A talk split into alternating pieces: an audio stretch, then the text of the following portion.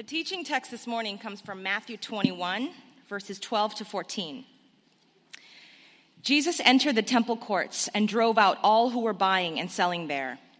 He overturned the tables of the money changers and the benches of those selling doves. It is written, he said to them, My house will be called a house of prayer, but you are making it a den of robbers. The blind and the lame came to him at the temple, and he healed them. This is the word of the Lord. Thanks be to God. Um, so my name's Pete. As um, Caleb mentioned, together with my wife B, we lead a church in central London, part of London called King's Cross. The church is called KXC, not to be confused with KFC. A lot of people come to us expecting great chicken. We provide them with Jesus, who can change your life. So slightly different.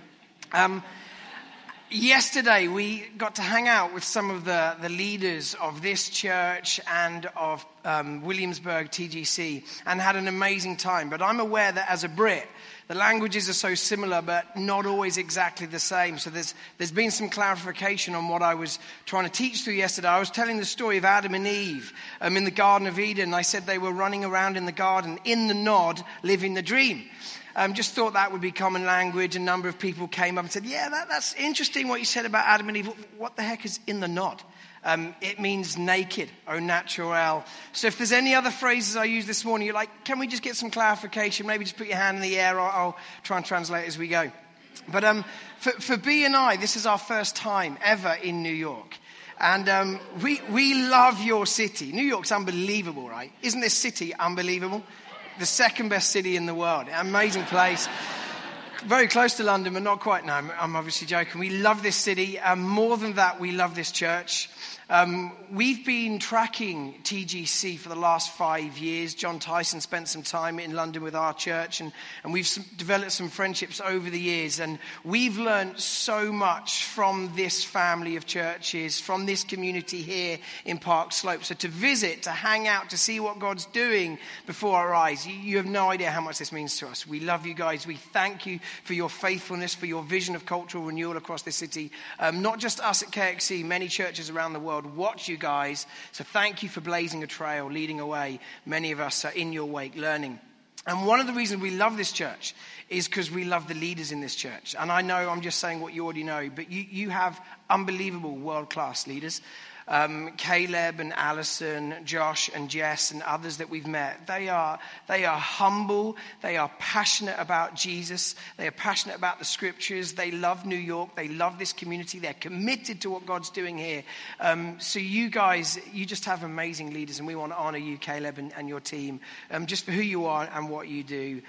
Um, so I've been asked to sort of like come into this teaching series, um, Unveiled Faces. Um, but before we get into the text, I kind of felt like God gave me a prophetic word for you as a church. Um, it kind of integrates a little bit with the text, so we might have to do some hermeneutical, hermeneutical gymnastics just to make it fit, but we can try that in a minute.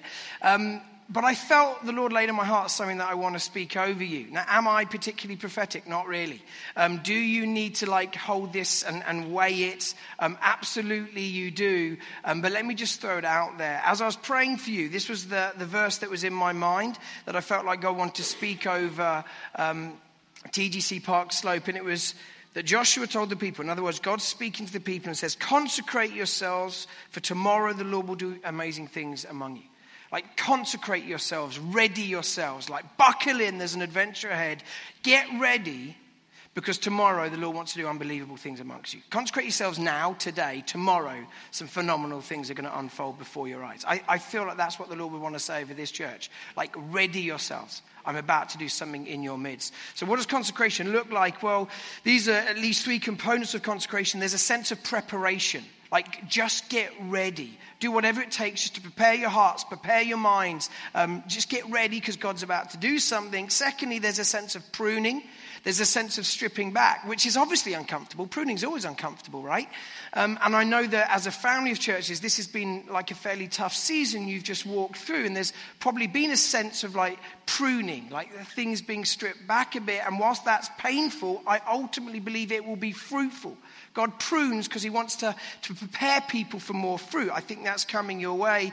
And finally, there's a sense of purification, which maybe links in with the cleansing of the temple passage we're going to look at. Like just flush your hearts from the idols that will rob you of fullness of life. C.S. Lewis put it like this He said, Idols always break the hearts of their worshippers. Idols always break the hearts of their worshippers. If you take your deepest desires to money and sex and power and fame and all these things, hoping that they will somehow satisfy the deepest longing in your hearts, you're going to end up with a broken heart. You're going to end up with a broken heart. So there's this theme of consecration because tomorrow, like in this next season, God's going to do something remarkable in this church. And you guys get to be a part of it. I think it'll be huge fun. And the story that came to mind as I was praying was the story of John Wesley, who was a British preacher in the 18th century. And he ministered at a time when the British Isles were in a deep, dark depression. The price of gin was at an all time low. And because of the culture spiraling into chaos, everyone just got wasted on gin like left, right, and center across the isles, people just getting drunk on gin to sort of numb the pain. In Europe, um, there was a French Revolution that started, and civil wars were breaking out all across Europe, and it was on the brink of coming to the UK and the British Isles. And if you read the history books, there's, there's kind of like this common understanding that the reason the French Revolution and these civil wars didn't come to Britain is because another revolution began, led by Wesley and a few of his mates. It was called the Evangelical Awakening, and I know it led to other awakenings. Um, essentially, the start of this movement of the church moving outside the walls of the church and the kingdom of God breaking out everywhere. So the church was right at the heart of social reform. They started building schools to educate the poor. They started building hospitals. They started building universities. They were just engaging in culture and they started proclaiming the gospel, and hundreds of thousands of people were saved. So, a different kind of revolution, a kingdom revolution began. And I just have this sense that, that God's stirring something. We feel it in the, in the UK, we feel it in London. I kind of been feeling it as I've been here in New York and seeing what God's doing amongst you, that there's this, this rumblings of if we're going to see culture truly transformed, we need an outbreak of God's kingdom and we need the Spirit of God to be poured out upon us. I think there's something stirring in the waters. Now, the story that gets told less about John Wesley, because we, we know about the revival and the unbelievable transformation that took place in the UK um, and then beyond. Um, but the story that's told less is about the Holy Club. Like he had a group of mates that took the pursuit of holiness really seriously. They took the pursuit of becoming more and more like Jesus. They took it really seriously and they would gather and they would pray and they would be accountable to one another. And they developed these 22 questions that, unless you've got phenomenal eyesight, you won't be able to read. Um, but let me just read some of these questions that, like, they would just be asking these of one another, sort of egging each other on, sharpening one another to be more like Jesus. Question number one Am I consciously or unconsciously creating the impression that I'm better than I really am? In other words, Am I a hypocrite? Guilty. Number two, am I honest in all my acts and words or do I exaggerate? Guilty. Do I confidentially pass on to another what was told me in confidence? Like, yeah, some of the time. In fact, for example, Caleb was telling me in confidence last night that he's massively been struggling with. No, I'm obviously joking. Um, Am I a slave to dress, friends, work, or habits? Can I be trusted? Am I self conscious, self pitying, or self justifying? Did the Bible live in me today? Do I give it time to speak to me every day? Am I enjoying prayer? When did I last speak to someone else of my faith? Do I pray about the money I spend? Do I go to bed on time and get up on time? How cool is that? In the mix of like, did the Bible live in me today? It's like, did I go to bed on time? Or did Netflix ruin that vision? Do I disobey God in anything? Do I insist upon doing something about which my conscience is uneasy? Am I defeated in any part of my life? Am I jealous, impure, critical, irritable, touchy, or distrustful? How do I spend my time? Am I proud? Do I thank God that I'm not as other people, especially the Pharisee who despised the Republican? Is there anyone whom I fear, dislike, disown, criticize, hold a resentment towards, or disregard? If so, what am I doing about it? Do I grumble or complain constantly? And finally, is Christ real to me? Now imagine being in a community where you know you're utterly loved and you're not going to be judged and you're not going to experience condemnation, but you're asked these kinds of questions. And just notice how holistic these questions are. They're about your physical well being, they're about your mental well being, and your emotional well being, as well as your spiritual well being. So these guys took the pursuit of holiness really seriously, and you cannot separate the Holy Club from the revival that followed, right? As people spent time in the presence of God saying, Jesus, we want to become more like you. We don't want to get wasted on gin. We want to open ourselves to the Holy Spirit. And a revival took place that transformed the history of our country. Um, I love this account from Wesley's journal. He writes this Mr. Hall, Hitching, Ingham, Whitefield, Hutching, and my brother Charles were present at our love feast in Fetter Lane with about 60 of our brethren. Now, these are some of the key movers and shakers in this revival that took place. About three in the morning, as we were continuing instant in prayer. I mean, that is a, not a time to be praying, right? Three in the morning. Come on, it's bedtime. What were they thinking? Um, but at three in the morning, as they were instant in prayer, the power of God came mightily upon us, insomuch that many cried out for exceeding joy, and many fell to the ground, not asleep, fell to the ground under the power of the Spirit. As soon as we recovered a little, from that awe and amazement at the presence of His Majesty. I, just, I love that language. Not fully recovered, just recovered a little. Still slightly drunk on the Spirit, you know, but like recovered enough. As soon as we recovered a little from that awe and amazement at the presence of His Majesty, we broke out with one voice. We praise Thee, O God. We acknowledge Thee to be the Lord. So that's written in Wesley's journal. And then what they would do once they were recovered just a little, enough to get on horseback, they would get on their horses um, they would ride throughout the country to the towns, the villages, the cities. They would proclaim the kingdom of God, um, the gospel of Jesus Christ, and hundreds and thousands of people turned towards Jesus.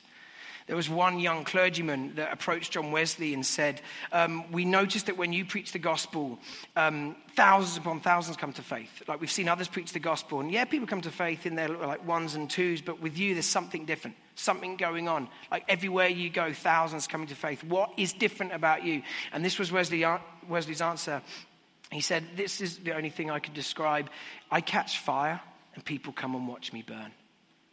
I, I, I simply spend time in the presence of God with my mates and we just hang out, just adoring the person of Jesus, opening ourselves to the power of the Spirit. We simply catch fire, and then people come and watch us burn. Um, and I think that's what's stirring in this community. I, I feel like the presence of God um, is going to fall upon you. I mean, He's done that over the last numerous years in your family, and you've seen amazing things happen. But I, I think that's just been about whetting your appetite for more um, that, that many in this room, you're going to catch fire and people are going to come and watch you burn, and you're going to see some remarkable things unfold. Um, and I know that giving this message, it's kind of easy to say that. It's encouraging. You're like, yeah, that sounds fun. But I'm aware that I'm speaking this over you at a time of potential fragility because of some of what you've been through as a community. Um, that there's a level of vulnerability and all I would want to say is someone just coming in for a weekend is that vulnerability is beautiful. It's beautiful to us as, as we've sort of met your leaders and seen the humility and the softness of heart and the hunger for more of God. It's beautiful to us. I believe it's beautiful to the Lord. Um, that actually, in your weakness, that's where the power of God is made perfect. Um, and I love this quote from Soren Kierkegaard, who said, With the help of the thorn in my foot, I spring higher than any man with two sound feet. Like some in the room, you'll be walking with a limp, just longing for more wholeness. And I feel like God would say, It's all right. There's, there's a, a limp, there's some pain, there's some vulnerability. That's fine. Now let me pour out my power upon you because my power is made perfect in weakness. You've experienced a pruning, there's fruitfulness coming. Consecrate yourselves now, today. Tomorrow, God says, I'm going to do something amazing um, amongst you. And now we get to the passage. That was just the warm up, by the way. So now we're into the passage um, that was read earlier. So this is Jesus cleansing the temple. He entered the temple courts and drove out all who were buying and selling. He turned the tables of the money changers and the benches of those selling doves. It is written, he said, My house will be called a house of prayer, but you are making it a den of robbers. There's a, there's a flushing out of idolatry from the temple, right? Notice that? There's the, the holiness that we spoke of with John Wesley that led to this revival. There's a flushing out of the idols so that the kingdom of God can flow. And don't you love it that the very next verse, um, after the cleansing of the temple, verse 14, it says, The blind and the lame came to him at the temple and he healed them. As soon as there was this kind of like flushing out of idolatry, there was power for healing. Kingdom activity broke out upon them. So, to understand what's happening here um, in Matthew 21, I want to zoom out for one moment and just give you like a macro understanding of Matthew's gospel. Because Matthew structures his gospel slightly different to Mark, slightly different to Luke, and very differently to John's gospel. Um, Matthew structures his whole biography of Jesus around the Exodus story. So, let me just remind you if you've read the story of the Exodus, that essentially it's the story of Moses, ultimately God, leading the nation of Israel out of slavery. They spent 400 years in slavery in Egypt. And then, through the miraculous intervention of God, um, they come out of Egypt. They pass through the waters of the Red Sea. Just imagine that moment, seeing the waters part so that you can walk through on dry land. And after 400 years of slavery, you taste freedom. That must have been unbelievable.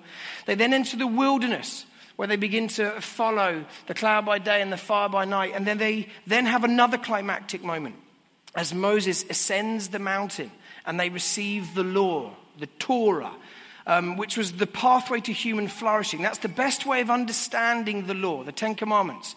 Not as a, a list of do's and don'ts, just to make sure people don't have too much fun. It's guidelines for human flourishing. Like, if you want to flourish, protect and safeguard your relationship with God.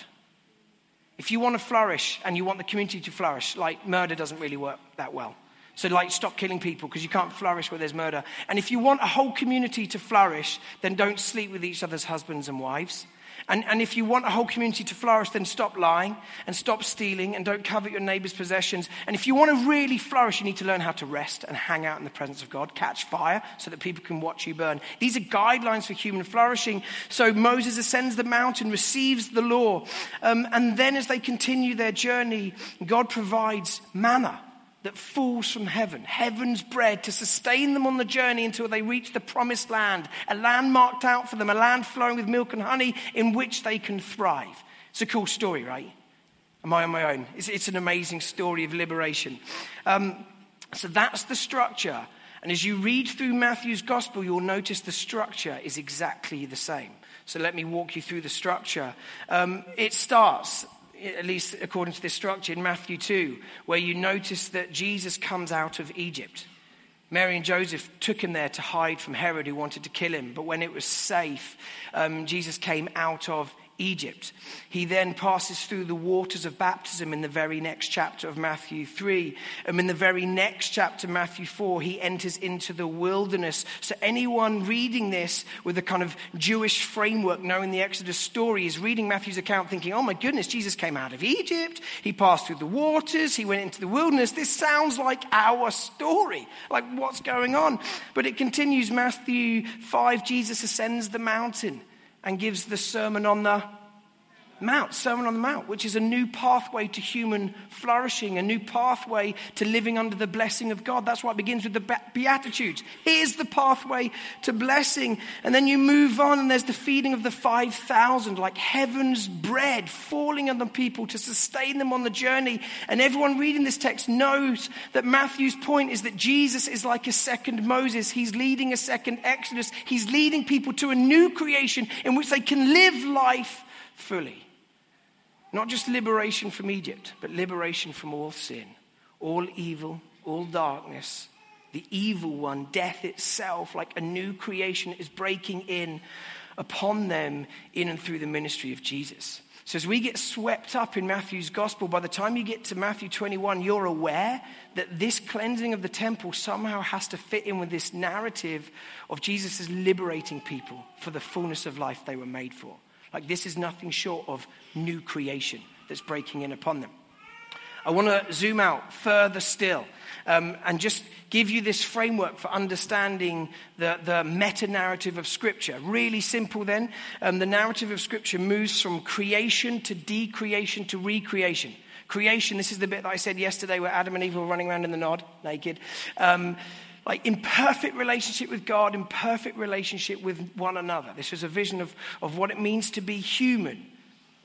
Living life fully. No sin, no sickness, no suffering, right? That was the beginning of the story. Then sin enters the story and created order unravels. Not just a breakdown in relationship with God, but a breakdown in relationship with our brothers and sisters and a breakdown in relationship with created order. Everything begins to unravel. And then the story of recreation begins with Abraham. God says, You're going to be a father to this nation, and this nation, Israel, is going to be a vehicle of healing and redemption and restoration. I want to partner with Israel in making all things new. And Israel followed the same journey as Adam and Eve and said, Yeah, we'd kind of rather our own will be done, not so keen on your will being done. We want everything to revolve around ourselves. So the decreation narrative continues. So, what does God do? He wraps himself in human flesh in the person of Jesus Christ. Like God in flesh steps into our condition. And all of the sin that led to created order unraveling is loaded upon Jesus at the cross. So the death that we deserve because of our sin falls upon Jesus so that we could experience the fullness of life that he can only provide, right? And then, three days after being in the, the tomb, he rises from the dead, the firstborn of the new creation. Like, this is the story that we're drawn into. We know the end of the story that Christ is coming back. Heaven and earth will become one. And at that point, there'll be no death, no grief, no crying, no pain. God will have made everything new. It'll be like it was in the beginning when there was no sin, no sickness, no suffering. Humanity fully alive in relationship with their Maker. Like, this is our story so I want to read you a couple of passages that just maybe illuminate this story and how this story relates to our passage in Matthew 21. So, Genesis 2. Now, the Lord God had planted a garden in the east in Eden. Again, you just got to understand that according to the Jewish framework of thought, they believed Eden was like a temple, the dwelling place of God. So, as you hear Eden language, I want you to think of the temple. And the temple was the place where heaven and earth collided. So, he'd planted a garden in the east in Eden. And there he put the man he had formed. The Lord God made all kinds of trees grow out of the ground, the trees that were pleasing to the eye and good for food. In the middle of the garden were the tree of life and the tree of the knowledge of good and evil. And this is the key bit a river watering the garden flowed from Eden. From there, it was separated into four headwaters. So you've got this imagery, temple imagery, this Garden of Eden, Garden of Abundance. In the middle of the garden was a river bringing devastating life wherever it goes. That's how the story starts, right? That's the beginning of our story. Now, if you then flick over to the very end of the story, Revelation 22, you're going to get to another text. And it says this in Revelation 22. This is the very last chapter in the whole of Scripture. Then the angel showed me the river of the water of life, as clear as crystal, flowing from the throne of God. In other words, there's temple imagery. There's a river flowing out of this temple. So it's flowing from the throne of God and of the Lamb down the middle of the great street of the city. This is an image of the New Jerusalem, a metaphor of heaven and earth becoming one. On each side of the river stood the tree of life, that appears again, bearing 12 crops of fruit, yielding its fruit every month. And the leaves of the tree are for the healing of the nations. The point I'm trying to make is at the beginning of the story, there's a river of life, bringing devastating life wherever it goes the end of the story, when everything's restored to how it was meant to be in the beginning, there's a river of life bringing devastating life wherever it goes. The middle of the story, decreation is characterized by thirst. There's separation between God and humanity, heaven and earth. And there's this constant, constant thirst. So let's read this Jeremiah chapter 2, verse 13. My people have committed two sins. Only two, but they're pretty big. They have forsaken me, the spring of living water, and have dug their own cisterns, broken cisterns that cannot hold water. If, if the enemy wanted to totally undermine your faith and oppose the purposes of God in your life and in this community, do you know what he'll do? He'll do whatever he can to distract you from drinking from the one well that leads to life. That's just the tactic. The enemy will do what whatever he can do to distract you from drinking from the one well that will lead to life. Augustine put it like this He said, God, you've made us for yourself, and our hearts are restless until they find their rest in you. And I don't know about you, but as you look around New York, as we look around London, there's just so much restlessness like just growing anxiety and a sense of disconnection with place and disconnection from community and disconnection from self.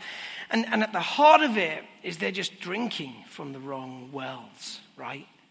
They're taking all of their desires to the wrong places. In the ancient Near East, wells, springs, aquifers, they were the life source for any city.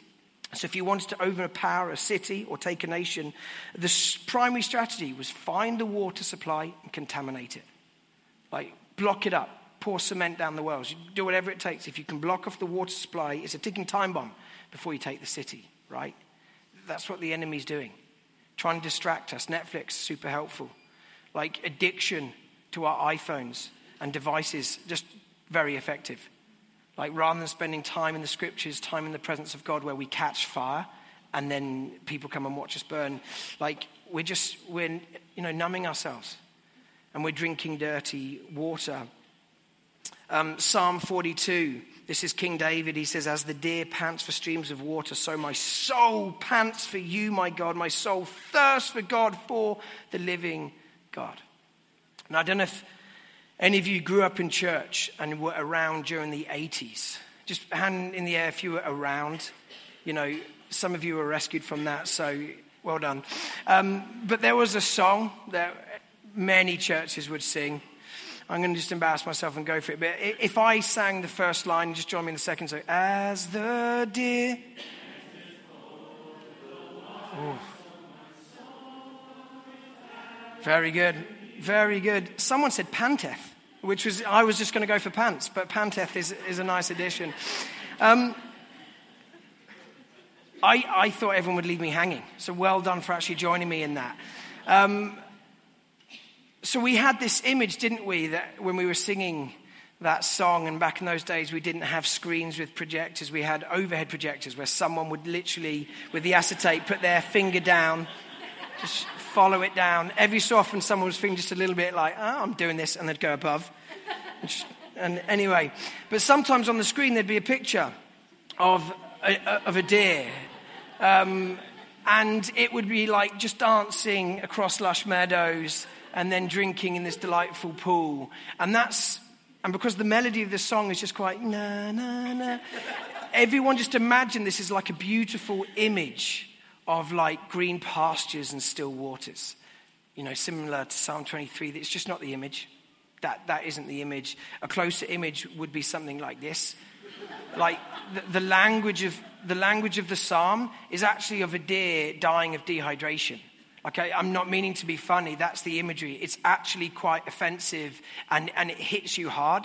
David is saying, like, as the deer pants for the water, my soul pants for you. It's like, in other words, I'm dying.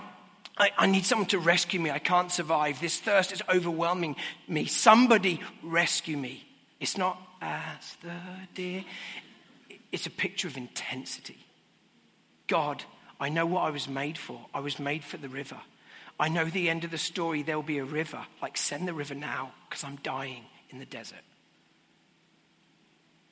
Psalm 63 David says, You, God, and my God, earnestly I seek you. I thirst for you. Listen to the intensity of the language. My whole being longs for you in a dry and parched land where there is no water. I want to be back in Eden. I want to be in the New Jerusalem where heaven and earth are colliding. There's no death, no grief, no crying, no pain. This is too much. This is just so painful.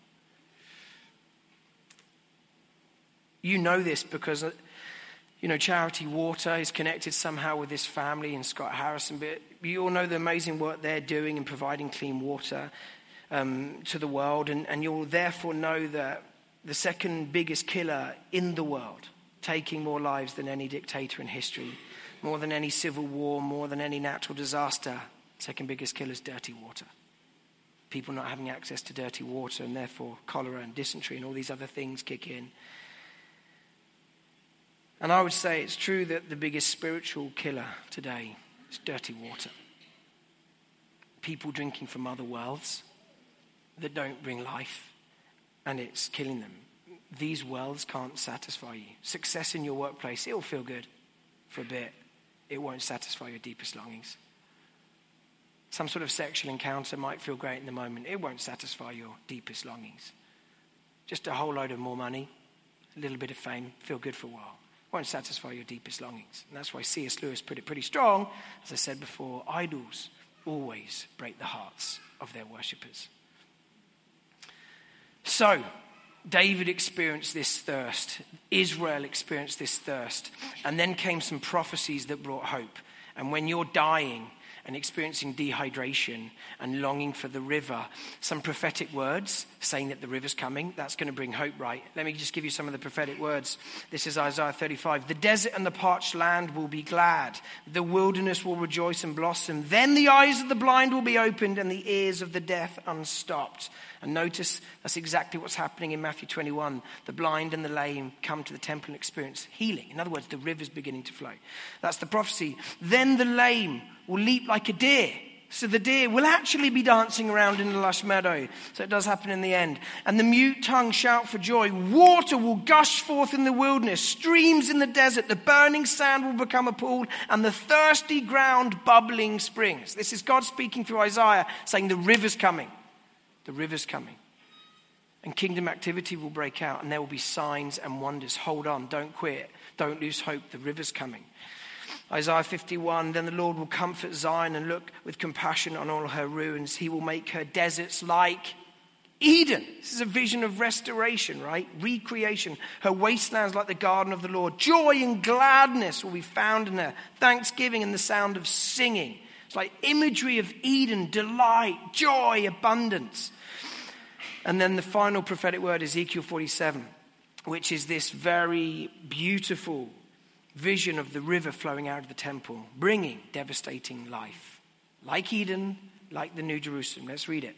The man, this is an angelic visitor, the man brought me to the back of the um, back to the entrance of the temple, and I saw water coming from under the threshold of the temple towards the east, for the temple faced east. The water was coming down from under the south side of the temple, south of the altar. Then he led me back to the bank of the river. When I arrived there, I saw a great number of trees on each side of the river. He said to me, This water flows towards the eastern region and goes down into the Arabah, where it enters the Dead Sea. When it empties into the sea, the salty water there becomes fresh. Swarms of living creatures will live wherever the river flows. There will be large numbers of fish because the water flows there and makes the salt water fresh. So where the river flows, everything will live. Not some things, everything will live. Devastating life. Fishermen will stand along the shore from Engedi to Eneglaim, and there'll be places for spreading nets. Now just imagine Ezekiel like speaking out this prophetic word. There would have been ripples of laughter as he shared the word.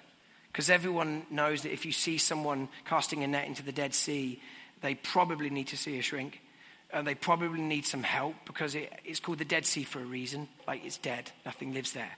So when Ezekiel says there'll be a time when like the banks will be just lined up with fishermen, everyone will be like, ah, that's so funny, people fishing in the Dead Sea. That's not going to happen. And Ezekiel's saying, yeah, yeah, it will. There, there'll be a time where this river just brings devastating life and, and there'll be people just fishing in this river.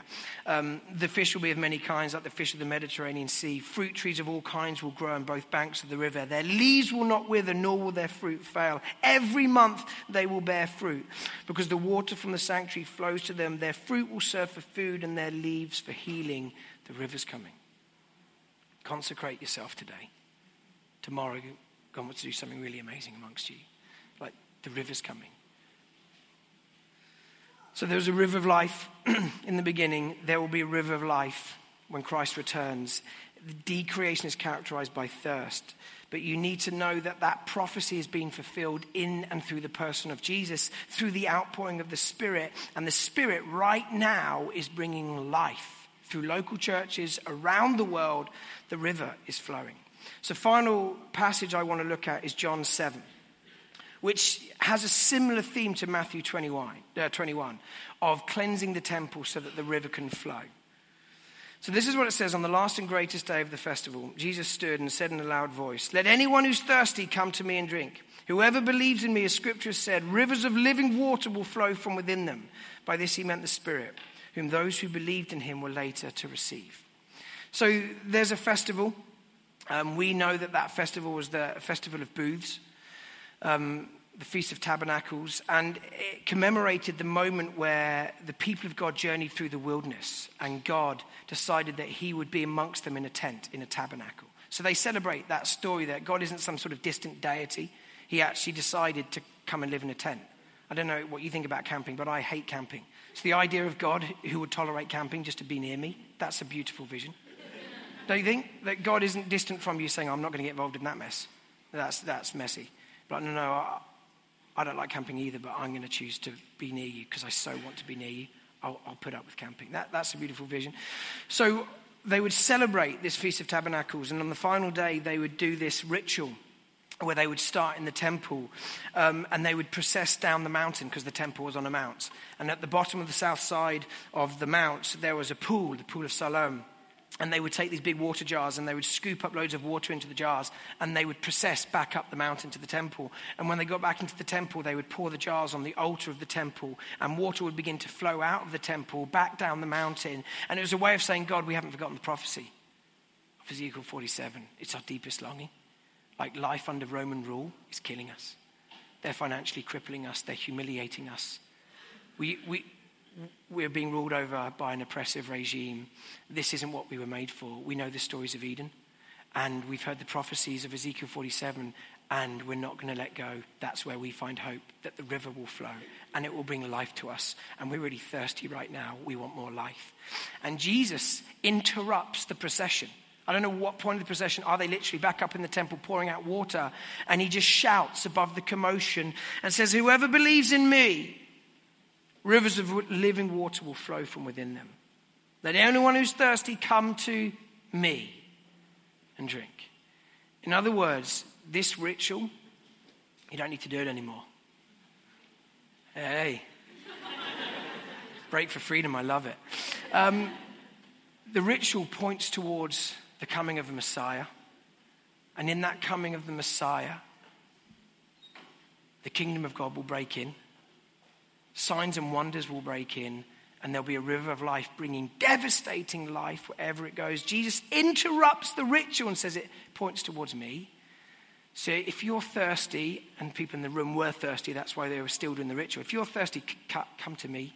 I, am the Messiah and the one that's going to fulfill that prophecy. Come to me and drink. And notice the second part not only will it satisfy your thirst, you'll become a river. You'll become a river. This isn't just about you, it's what's going to happen through you amongst those that you work with, in your workplaces, in your communities, on your streets. Your thirst will be satisfied. You'll become a river.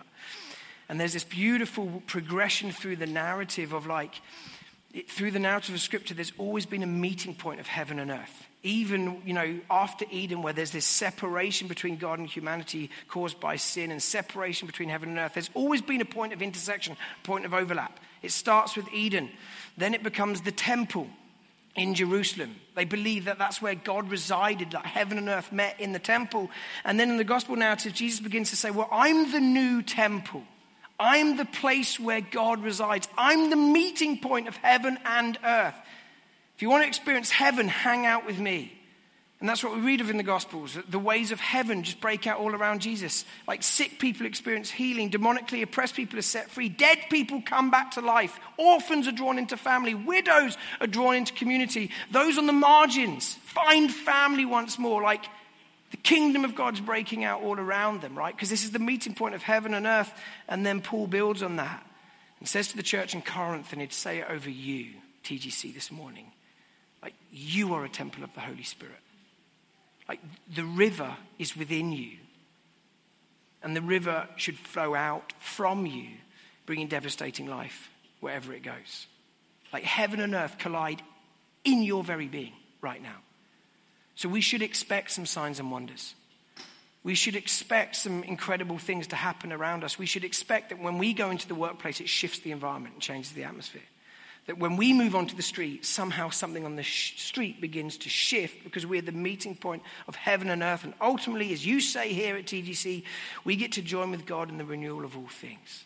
Like, this is an amazing story. And essentially, my message is this I believe God wants to do something extraordinary in your midst. Like I know the river's been flowing. You've seen people come to faith and come back to faith and come alive in their faith, and ministries have been established, and lots of creative ways of engaging in culture in New York. Amazing! There's more.